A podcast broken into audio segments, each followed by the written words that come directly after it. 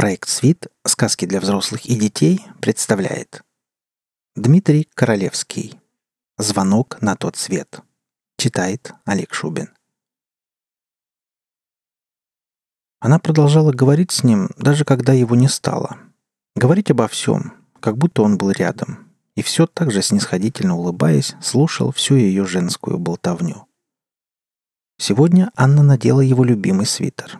Она сама связала его для Дениса – Забравшись ногами в кресло, налив две кружки горячего шоколада, девушка увлеченно рассказывала мужу о прошедшем дне.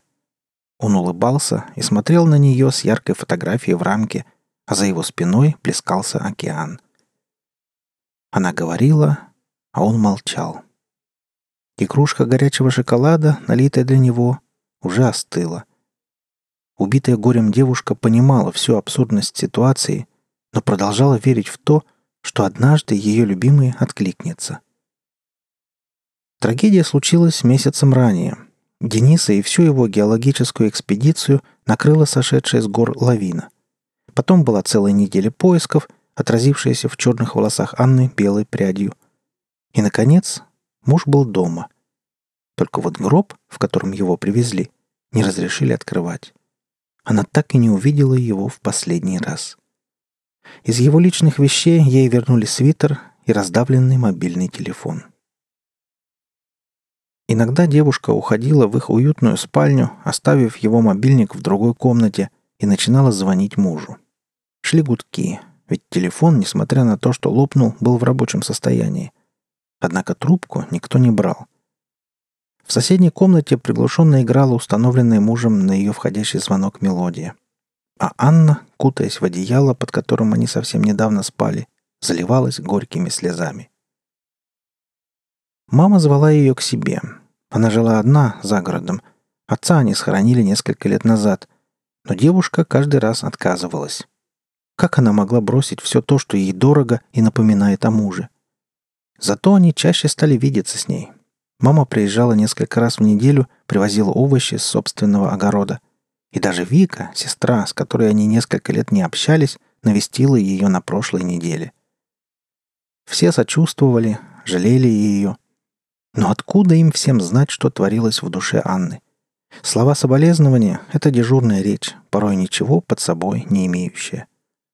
Ей хотелось укрыться от всех, спрятаться в своем мирке, где так много осталось от мужа, и говорить с ним, говорить, не глядя на часы позабыв о работе, которую она когда-то любила, позабыв обо всех и обо всем. Мария Федоровна уже выходила из дома, когда ей позвонили с работы дочери. В груди пожилой женщины как будто все оборвалось. Дрожащим пальцем она надавила клавишу ответа. «Мария Федоровна, ваша дочь не вышла сегодня на работу, на звонки не отвечает». Мягкий, спокойный баритон зашелестел в трубке а по спине женщины прокатился озноб. «Мы все понимаем, Анна недавно потеряла мужа, мы все беспокоимся за нее. Но поймите меня правильно, это не повод пропускать работу». «Конечно, конечно», — несколько запоздала затараторила женщина. «Я все понимаю. Как раз сегодня я собиралась навестить дочку. У меня автобус через 15 минут. Поеду и все выясню». «Спасибо», — все так же спокойно произнес звонивший. «Будем надеяться, что с Анной все хорошо». Телефон умолк. А Мария Федоровна, сама не своя от ее страха, поспешила на остановку, оставив сумку со свежесобранными овощами висеть на деревянной калитке. Несколько попыток дозвониться до дочери не увенчались успехом. Бесстрастный женский голос, как заговоренный, толдычил одно и то же. Абонент выключен или находится вне зоны действия сети. Анна была в спальне. Воспоминания о проведенных с мужем жарких ночах будоражили ее память, в то время как она не прекращала набирать номер Дениса. Шли гудки, телефон бренчал в гостиной, но трубку никто не брал. Но не может такого быть. Жил человек на свете, а потом раз — и его не стало. Куда делось все то большое, что составляло его внутреннюю вселенную? Чувства, мысли, желания, даже осознание того, что твоя оболочка не вечна. Она стареет, дряхлеет и в конце концов изживает себя, или же просто нелепо гибнет, не израсходовав отведенный биологический ресурс. Однако что-то же должно остаться. «Алло, Аня! Аня, милая, привет!» Голос мужа, такой далекий, но такой родной, донесшийся из телефона, заставил девушку подскочить на месте. «Аня, это я, Денис. Я смог, я смог тебе ответить. Это было нелегко, Аня, но я смог, любимая, потому что ты верила в меня». Анна повалилась на кровать. От нахлынувших эмоций она едва не лишилась чувств. Ключи от квартиры дочь ей дала сразу же после похорон Дениса. Анна часто задерживалась на работе, не оставлять же пожилую мать ждать ее у подъезда. Мария Федоровна отворила дверь, вошла в полутемный коридор. Боже, Аня смеется. Смеется и плачет, разговаривая с кем-то в спальне. Женщина уже давно не слышала от замкнувшейся в себе дочери ничего подобного. Кто бы мог развеселить ее? Мария Федоровна сделала несколько шагов к комнате, заглянула в полуоткрытую дверь, да так и застыла, услышав обрывок произнесенной дочерью речи. «Дениска, милый мой, больше всего на свете я боялась, что не услышу никогда твоего голоса.